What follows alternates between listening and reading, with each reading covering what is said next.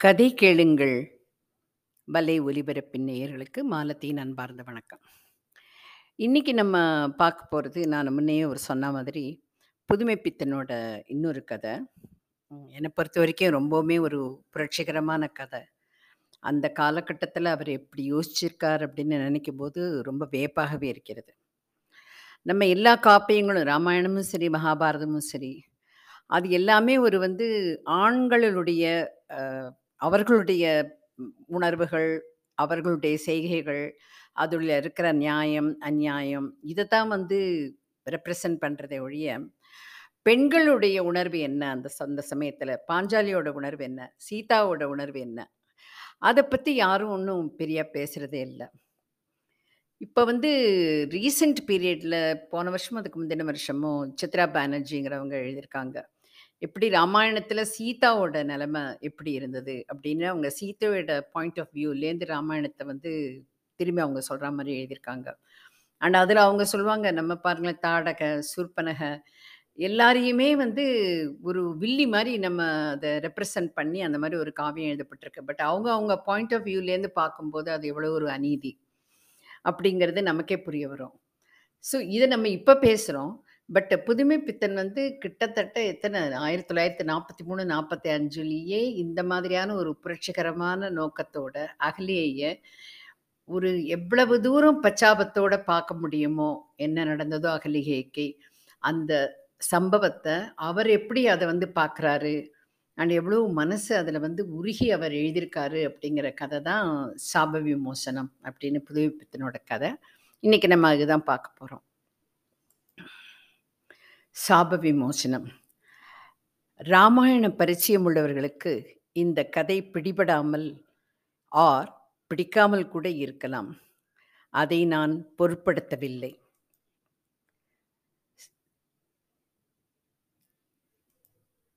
சாலையிலே ஒரு கற்சிலை தளர்ந்து நொடிந்து போன தசை கூட்டத்திலும் வீரியத்தை துள்ள வைக்கும் மோகன வடிவம்.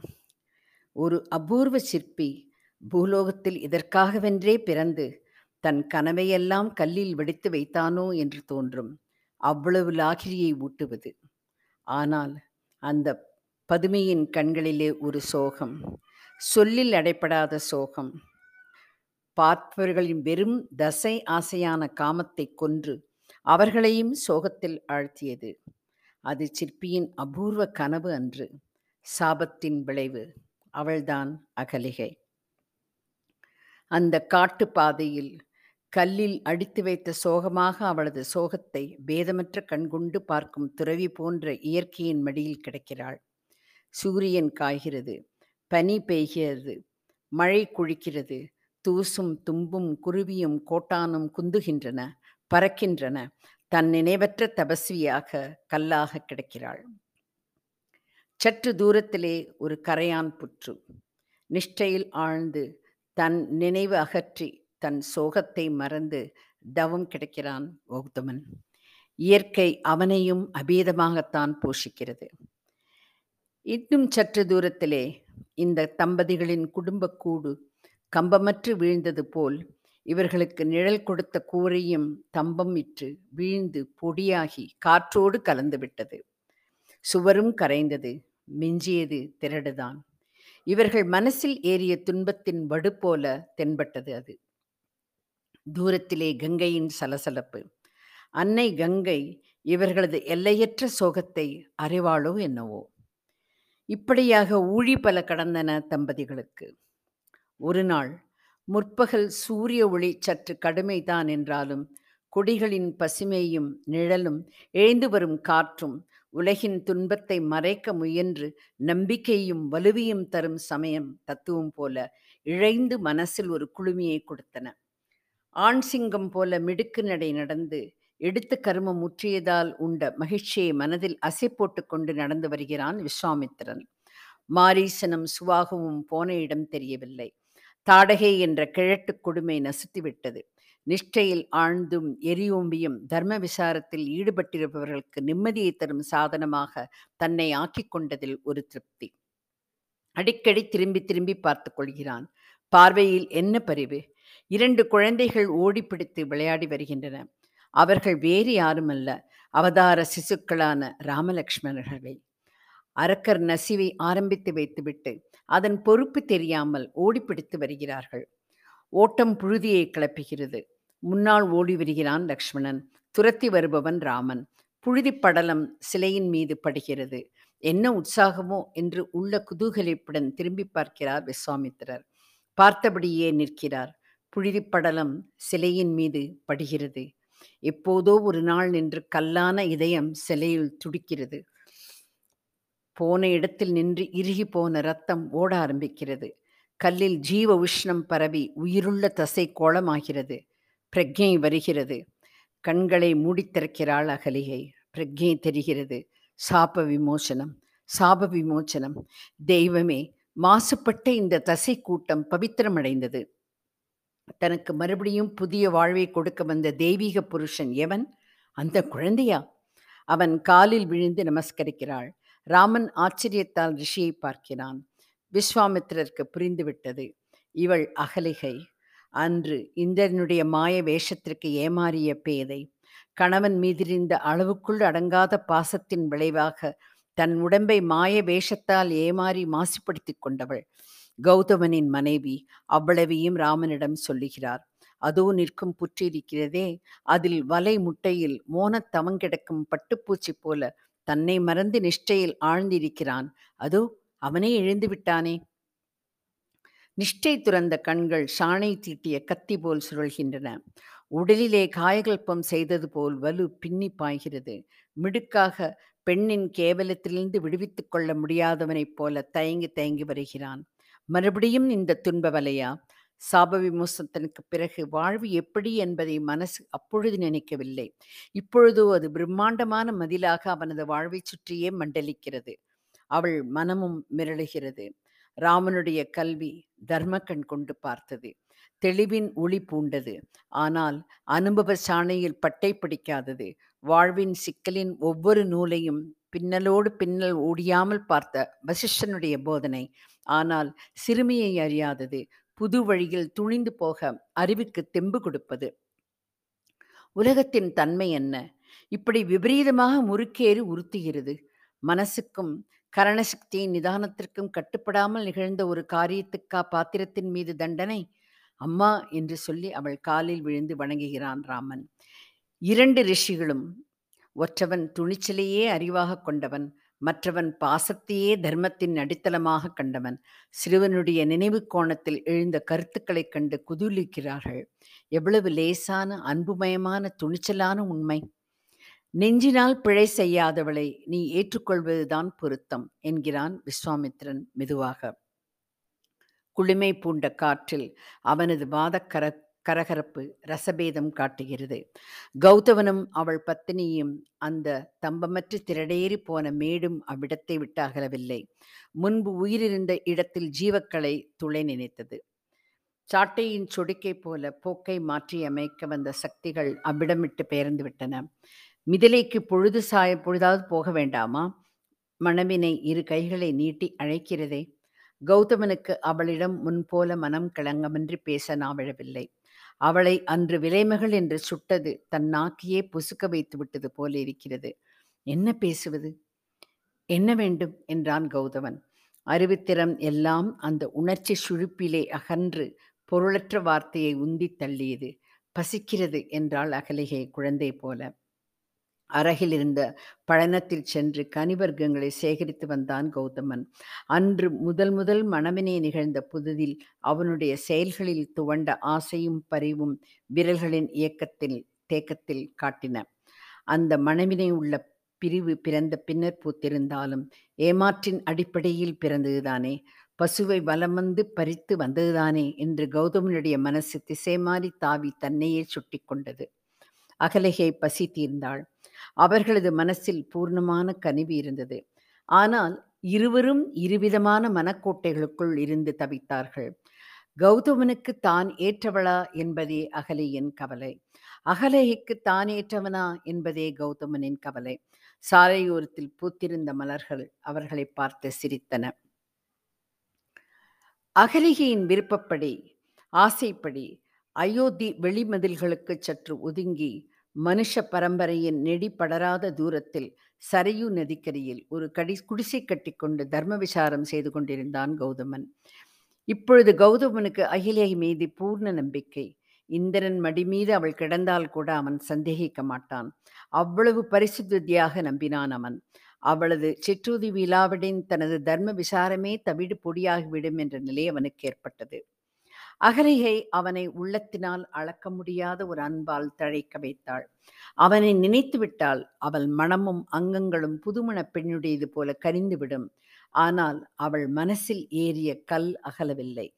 தன்னை பிறர் சந்தேகிக்காதபடி விசேஷமாக கூர்ந்து பார்க்க கூட இடம் கொடாதபடி நடக்க விரும்பினாள். அதனால் அவள் நடையில் இயற்கையின் தன்மை மறைந்து இயல்பு மாறியது. தன்னை சூழ நிற்பவர்கள் யாவருமே இந்திரர்களாக தென்பட்டார்கள். அகரிகைக்கு பயம் நெஞ்சில் உரியேறிவிட்டது அந்த காலத்தில் இருந்த பேச்சும் விளையாட்டும் குடியோடி போயின. ஆயிரம் தடவை மனசுக்குள் திருப்பி திருப்பி சொல்லி பாடம் பண்ணி கொண்டு அந்த வார்த்தை சரிதானா என்பதை நாலு கோணத்திலிருந்தும் ஆராய்ந்து பார்த்துவிட்டுதான் எதையும் சொல்வாள். கௌதமன் சாதாரணமாக சொல்லும் வார்த்தைகளுக்கு கூட உள்ளர்த்தம் உண்டோ என்று பதைப்பாள். வாழ்வே அவளுக்கு நரக வேதனையாயிற்று. அன்று மரிசி வந்தார். முன்னொரு நாள் ததீசி வந்தார். மதங்கரும் வாரணாசி செல்லும் போது கௌதமனை குல குசலம் விசாரிக்க எட்டி பார்த்தார். அவர்கள் மனசில் கனிவும் பரிவும் இருந்த போதிலும் அகலிகையின் உடம்பு குன்றி கிடந்தது. மனசும் கூம்பி கிடந்தது. அதிதி உபசாரம் கூட வழிவிடும் போல இருந்தது. ஏறிட்டு சாதாரணமாக பார்க்கிறவர்களையும் களங்கமற்ற கண்கொண்டு பார்க்க கூசியது. குடிசையில் ஒளிந்து கொண்டாள். கௌதமனுடைய சித்தாந்தமோ இப்பொழுது புதுவித விசாரணையில் திரும்பியது. தர்மத்தின் வேலிகள் யாவும் மனமறிந்து செய்பவர்களுக்கே சுயப்பிரஜை இல்லாமல் வழி ஏற்பட்டு அதனால் மனுஷ வித்து முழுவதுமே நசித்துவிடும் என்றாலும் அது பாவமல்ல. மன லயிப்பும் சுயப்பிரஜையும் கூடிய செயல்பாடுமே கரைப்படுத்துபவை. தனது இடிந்து போன குடிசையில் மறுபடியும் பிறர் கூட்டி வைத்த ஒரு தன்மையில் இருந்து கொண்டு புதிய கோணத்தில் தன் சிந்தனையை திருப்பி விட்டான் கௌதமன். அவனுடைய மனசில் அகலிகை மாசு அற்றவளாகவே உலாவினாள். தனக்கே அருகதை இல்லை. சாபத்தியை எழுப்பிய கோபமே தன்னை மாசுபடுத்தி விட்டது என்று கருதினான் கௌதமன். சீதையும் ராமனும் உல்லாசமாக சமயா சமயங்களில் அந்த திசையில் ரதம் ஊர்ந்து வருவார்கள். அவதார குழந்தை கௌதமனின் மனசில் லட்சிய வாலிபனாக உருவாகி தோன்றினான். அவனது சிரிப்பும் விளையாட்டுமே தர்மசாஸ்திரத்தின் தூண்டா விளக்காக விரிங்கின. அந்த இளம் தம்பதிகளின் பந்தம்தான் என்ன? அது கௌதமனுக்கு தனது அந்த காலத்து வாழ்வை ஞாபகமுடுத்தும். அகலிகையின் மனபாரத்தை நீக்க வந்த மாடப்புறா சீதை. அவளது பேச்சும் சிரிப்பும் தன் மீதுள்ள கரையை தேய்த்து கழுவுன போல இருந்தது அகலிகைக்கு. அவள் வந்தபோதுதான் அகலையின் அதரங்கள் புன்சிரிப்பால் நெளியும். கண்களில் உல்லாசம் உதய ஒளி காட்டும். வசிஷ்டரின் கண் பார்வையில் வளரும் ராஜ்யலட்சங்கள் அல்லவா? சரிவு நதியின் ஓரத்தில் ஒதுங்கி இரு தனி வேறு உலகங்களில் சஞ்சரிக்கும் ஜீவன்களிடையே பழைய கரகலப்பை தழைக்க வைத்து வந்தார்கள். அகலிகை வெளியே நடமாடி நாலு இடம் போவதற்கு பிடிப்பற்று இருந்தது. சீதையின் நெருக்கமே அவளது மனச்சுமையை நீக்கி சற்று தெம்பை அழைத்தது பட்டாபிஷேக வைதவத்தின் போது அயோத்திக்கு வருவதாக ஒப்புக்கொண்டிருந்தாள் ஆனால் அரண்மனைக்குள் ஏற்பட்ட உணர்ச்சி சுழிப்புக்குத்தான் என்ன வல்லையும் ஒரே மூச்சில் தசரதன் உயிரை வாங்கி ராமனை காட்டுக்கு விரட்டி பரதனை கண்ணீரும் கம்பலையுமாக நந்தி கிராமத்தில் குடியேற்றி விட்டது மனுஷ அளவைக்குள் எல்லாம் அடைபடாத அதீத சக்தி. ஏதோ உன்மத்த வேகத்தில் சாயுருட்டி சொங்கட்டான் அடையது போல் நடந்து முடிவித்தது. வசிஷ்டர் தான் என்ன? சர்வ ஜாகிரதையோடு மனுஷ தர்மத்தின் வெற்றியாக ஒரு ராஜ்யத்தை ஸ்தாபிக்க கண்ணில் எண்ணெயூற்றி வளர்த்தார். அவருடைய கணக்குகள் யாவும் தவிடு பொடியாகி நந்தி கிராமத்தில் நின்றெறியும் மினுக்கு வெளிச்சமாயிற்று. சரியு நதி குடிசை மறுபடியும் தம்பமற்று விழுந்தது என்று சொல்ல வேண்டும். கௌதமன் தர்ம விசாரமெல்லாம் இந்த பேய் காற்றில் சூறை போயிற்று. மனதில் நம்பிக்கை வறண்டு சூன்யமாயிற்று. அகரியைக்கோ அவளது துன்பத்தை அளந்தால் வார்த்தைகளுக்குள் அடைபடாது. அவளுக்கு புரியவில்லை. நைந்து ஓய்ந்து விட்டாள். ராமன் காட்டுக்கு போனான். அவன் தம்பியும் தொடர்ந்தான். சீதையும் போய்விட்டாள். முன்பு கற்செலியாக கிடந்தபோது மனசு இருண்டு கிடந்த மாதிரி ஆகிவிட்டது. ஆனால் மனபாரத்தின் பிரக்ஞை மட்டும் தாங்க முடியவில்லை. கருக்கலில் கௌதமர் ஜபதமங்களை முடித்துக்கொண்டு கரையேறி குடிசைக்குள் நுழைந்தார். அவர் பாதங்களை கழுவுவதற்காக செம்பில் ஜலத்தை ஏந்தி நின்ற அகலிகையின் உதடு அசைந்தது. எனக்கு இங்கு இருப்பு கொள்ளவில்லை. மிதலைக்கு போய்விடுவோமே. சரி புறப்படு சதானந்தனையும் பார்த்து வெகு நாட்களாயின என்று வெளியே இறங்கினார் கௌதமர். இருவரும் மிதிலை நோக்கி நடந்தார்கள். இருவர் மனசிலும் வலு குடி குடியேறிந்தது. கௌதமர் சற்று நின்றார். பின் தொடர்ந்து வந்த அகிலிகனுடைய கையை எட்டி பிடித்து கொண்டார். நடந்தார் பயப்படாதே என்றார். இருவரும் மிதிலையை நோக்கி நடந்தார்கள். பொழுது புலர்ந்து விட்டது. கங்கை கரை மேல் இருவரும் சென்று கொண்டிருக்கிறார்கள். யாரோ ஆற்றுக்குள் நின்று கணீர் என்ற குரலில் காயத்ரியை சொல்லிக் கொண்டிருந்தார்கள். ஜபம் முடிய மட்டும் தம்பதிகள் கரையில் எட்டி காத்து நின்றார்கள். சதானந்தா என்று கூப்பிட்டார் கௌதமர். அப்பா அம்மா என்று உள்ளத்தின் மலர்ச்சியை கொட்டி காலில் விழுந்து நமஸ்கரித்தான் சதானந்தன். அகலிகை அவனை மனசால் தழுவினாள். குழந்தை சதானந்தன் எவ்வளவு அந்நியனாகிவிட்டான். தாடியும் மீசையும் வைத்துக்கொண்டு ரிஷி மாதிரி கௌதமருக்கு மகனது தேஜஸ் மனத்தை குளிப்பி குளுமையூட்டது சதானந்தன் இருவரையும் தன் குடிசைக்கு அழைத்துச் சென்றான். சிரமப்பரிகாரம் செய்து கொள்வதற்கு வசதி செய்துவிட்டு ஜனகனது தத்துவ விசார மண்டபத்துக்கு புறப்படலான் கௌதமரும் உடன் வருவதாக புறப்பட்டார். மகனுக்கு அவரை அழைத்துச் செல்வதில் பிரியம்தான். நெடுந்தூரத்து பிரயாணமாச்சே என்று இரத்தபந்தத்தின் பரிவால் நினைத்தான். ஊழிகாலம் நிஷ்டையில் கழித்தும் வாடாத தசை கூட்டமா இந்த தடை இந்த நடை தளர்ந்துவிடப் போகிறது. அவனுக்கு பின் புறப்பட்டார். அவருடைய தத்துவ விசாரணையின் புதிய போக்கை நுகர ஆசைப்பட்டான் மகன். மிதலியின் தெருக்கள் வழியாகச் செல்லும்போது அயோத்தியில் பிறந்த மனத்தொய்வும் சோகமும் இங்கும் படர்ந்திருப்பதாக புலப்பட்டன கௌதமருக்கு. அடங்கிவிட்ட பெருமூச்சு காற்றினூடே கலந்து இழைந்தது. ஜனங்கள் போகிறார்கள் வருகிறார்கள் காரியங்களை கவனிக்கிறார்கள். நிஷ்காமிய சேவை போல எல்லாம் நடக்கிறது. பிடிப்பு இல்லை. லைப்பு இல்லை. திருமஞ்சன குடம் ஏந்தி செல்லும் அந்த யானையின் நடையில் விறுவிறுப்பு இல்லை. உடன் செல்லும் அர்ச்சகன் முகத்தில் அருளின் குதீகளிப்பு இல்லை. இருவரும் அரசனுடைய பட்டிமண்டபத்திற்கு நுழைந்தார்கள். சத்சங்கம் சேனாசமுத்திரமாக நிறைந்திருந்தது. இந்த அங்காடியில் ஆராய்ச்சி எப்படி நுழையும் என்று பிரமித்தார் கௌதமர். அவர் நினைத்தது தவறுதான். ஜனகன் கண்களில் இவர்கள் உடனே தென்பட்டார்கள். அவன் ஓடோடியும் வந்து முனிவருக்கு அர்க்கியம் முதலிய உபசாரங்கள் செய்வித்து அழைத்துச் சென்று அவரை தன் பக்கத்தில் உட்கார வைத்து கொண்டான். ஜனகனுடைய முகத்தில் சோகத்தின் சோபை இருந்தது. ஆனால் அவன் பேச்சில் தழுதெழுப்பு இல்லை. அவனுடைய சித்தம் நிதானம் இழக்கவில்லை என்பதை காட்டியது. என்னத்தை பேசுவது என்று கௌதமர் சற்று தயங்கினார். வசிஷ்டன் தான் கட்டிய ராஜ்யத்தில் உணர்ச்சிக்கு மதுகு அமைக்கவில்லை என்றான் ஜனகன். ஜகனின் ஜனகனின் வாக்கு வர்மத்தை தொட்டுவிட்டது. உணர்ச்சியின் சுழிப்பிலேதானே உண்மை பிறக்கும் என்றார் கௌதமர். துன்பமும் பிறக்கும். உணர்ச்சியை பயன்படுத்திக் கொள்ள தெரியாது போனால் ராஜ்யத்தை கட்ட ஆசைப்படும் போது அதற்கு இடம் போட்டு வைக்க வேண்டும். இல்லாவிட்டால் ராஜ்யம் இருக்காது என்றான் ஜனகன். தங்களதோ? என்று சந்தேகத்தை எழுப்பினார் கௌதமர். நான் ஆளவில்லை. ஆட்சியை புரிந்து கொள்ள முயலுகிறேன் என்றான் ஜனகன். இருவரும் சற்று நேரம் மௌனமாக இருந்தார்கள். தங்களது தர்ம விசாரணை எந்த மாதிரியிலோ? என்று வினயமாக காட்டான் ஜனன். ஜனகன் இன்னும் ஆரம்பிக்கவே இல்லை. இனிமேல்தான் புரிந்து கொள்ள முயல் வேண்டும். புதிர்கள் பல புலன்களையும் கண்ணிட்டு காட்டுகின்றன என்று சொல்லிக்கொண்டே எழுந்தார் கௌதமர். மறுநாள் முதல் அவர் ஜனகன் மண்டபத்துக்கு போகவில்லை. புத்தியிலே பல புதிர்கள் இமாச்சலத்தைப் போல ஓங்கி நிற்கின்றன. தனிமையை விரும்பினார். ஆனால் நாடி செல்லவில்லை. அகலிகை மனசு ஒடிந்துவிடக்கூடாதே மறுநாள் ஜனகன் முனீஸ்வரர் எங்கே? என்று ஆவலுடன் கேட்டான். அவர் எங்கள் குடிசைக்கு எதிரே நிற்கும் அசோக மரத்தடியில் தான் பொழுதை கழிக்கிறார் என்றார் நிதானந்தர். நிஷ்டையிலா? இல்லை. யோசனையில். அலை அடங்கவில்லை என்று தனக்குள்ளே மெதுவாக சொல்லிக் கொண்டான் ஜனகன்.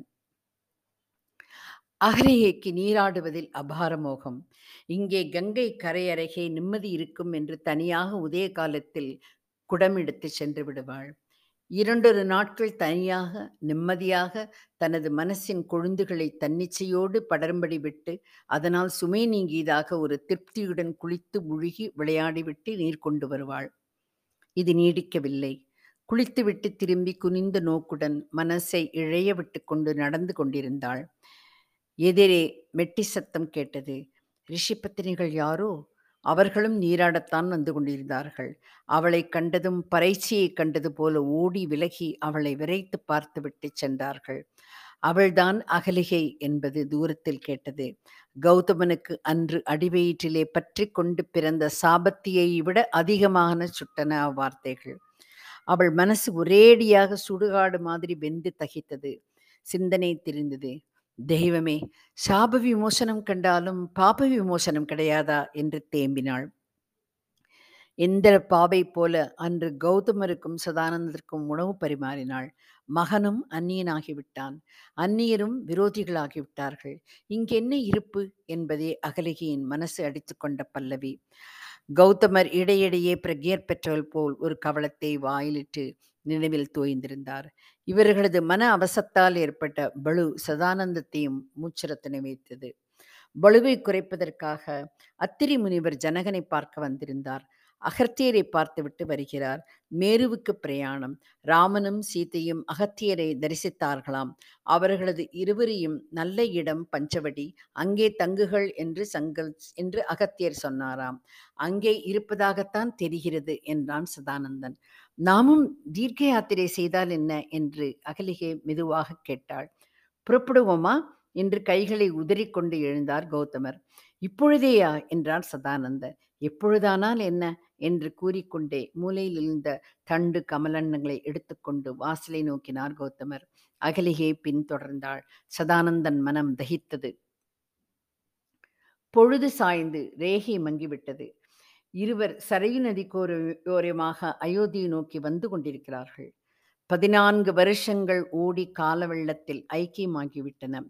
அவர்கள் பார்க்காத முனிபுங்குவர் இல்லை. தரிசிக்காத க்ஷேத்திரம் இல்லை. ஆனால் மன நிம்மதி மட்டிலும் அவர்களுக்கு இல்லை.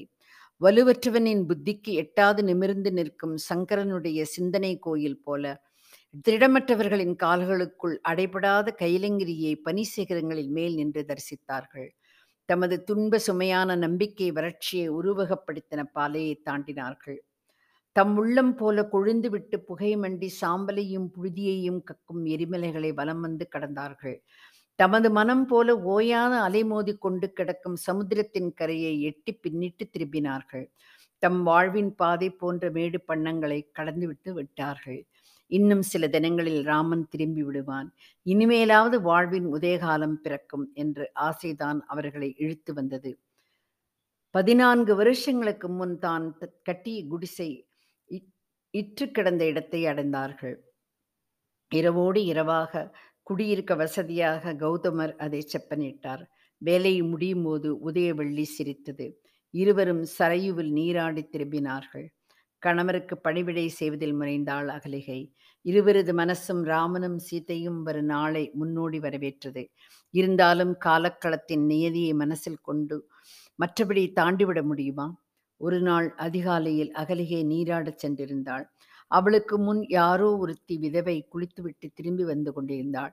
யார் என்று அடையாளம் கண்டு கொள்ள முடியவில்லை. ஆனால் எதிரே வந்தவள் அடையாளம் கண்டு கொண்டு விட்டாள். ஓடோடி வந்து அகலகியின் காலில் சர்வாங்கமும் தரையில் பட விழுந்து நமஸ்கரித்தாள். தேவி கைகேயி தன்னந்தனியலாக பரிசனங்களும் பரிவாரமும் இல்லாமல் துறவியாகிவிட்டாளே. குடத்தை இறக்கி வைத்து அவளை இரு கைகளாலும் தூக்கி நிறுத்தினாள். அவளுக்கு கைகேயின் செயல் புரியவில்லை. தர்ம ஆவாசத்தில் பரதன் தன்னுடைய மனசில் எனக்கு இடம் கொடுக்க மறந்து விட்டான் என்றாள் கைகேயி. குரலில் கோபம் தெரிக்கவில்லை மூர்த்தண்யம் துள்ளவில்லை. தான் நினைத்த கைகேயி வேறு பார்த்த கைகேயி வேறு.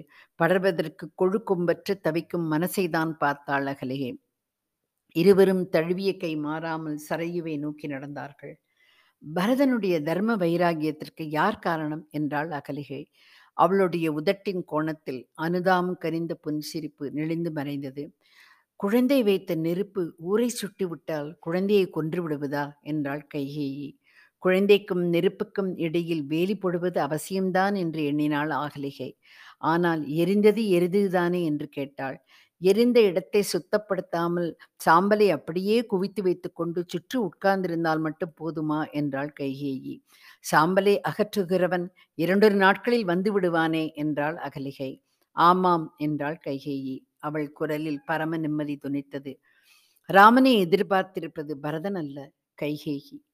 மறுநாள் அவள் அகலிகையை சந்தித்த பொழுது முகம் வெறிச்சோடி இருந்தது. மனசு நொடிந்து கிடந்தது.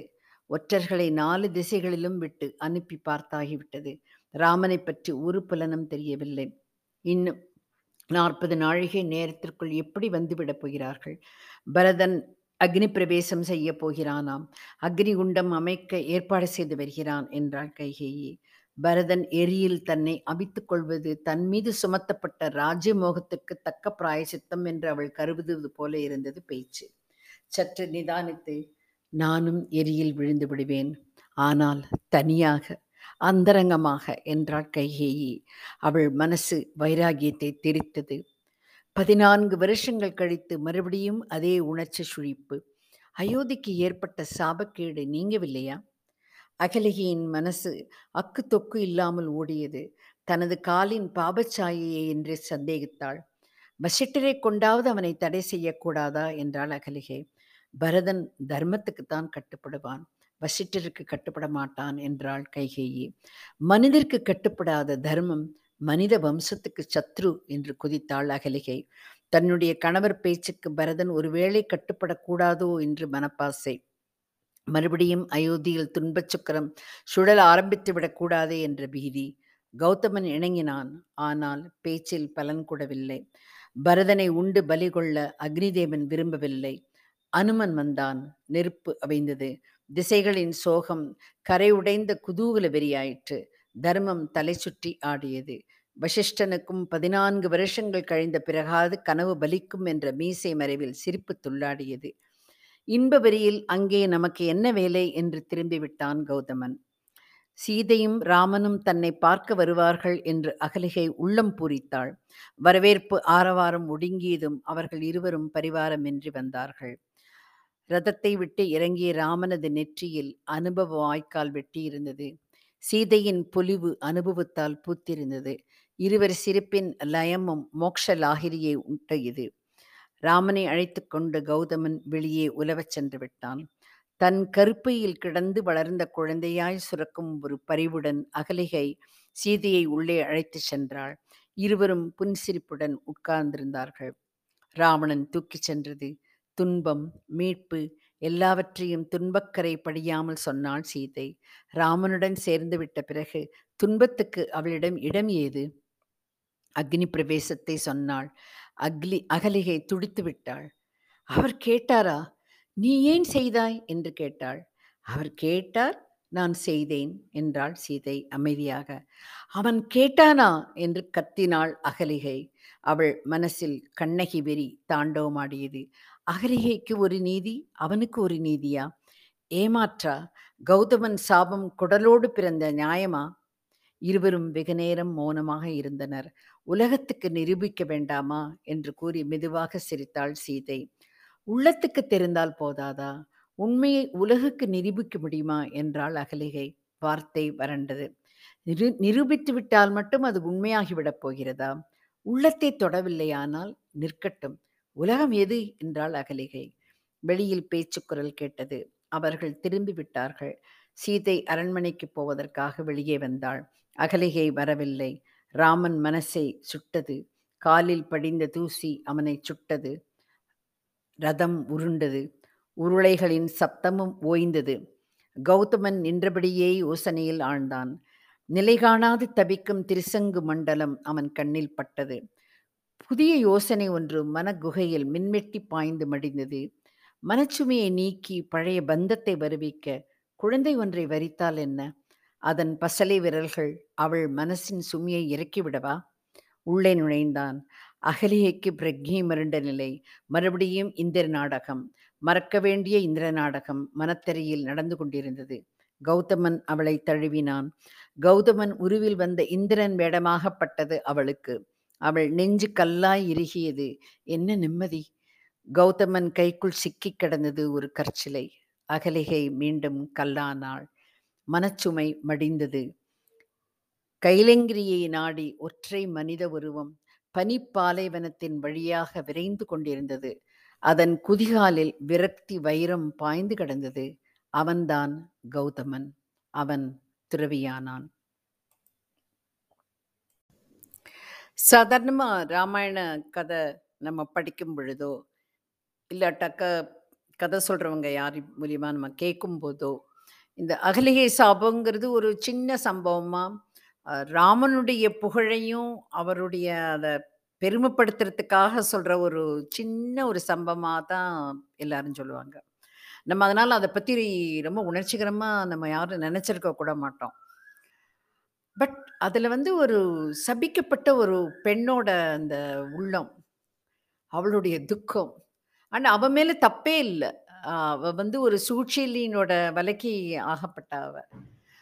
கடைசில ஆனா ஆண் வர்க்கம் இப்படிதான் ஒரு சூழ்ச்சியில தாக்கப்பட்ட ஒரு பெண்ண கூட, ஒரு சாபத்தோட விமோசனமா தான் அவ உயிர் பெற்று வருங்கிற மாரி சித்தரிக்கப்பட்டதையும் நம்ம எல்லாரும் எவ்வளோ சாதாரணமா கடந்து வந்திருக்கோம்னு நெனச்சு பார்த்தானா இந்த கதைய படிச்சதுக்கு அப்புறம் நம்ம மேலேயே நமக்கு அருவருப்பு வருது.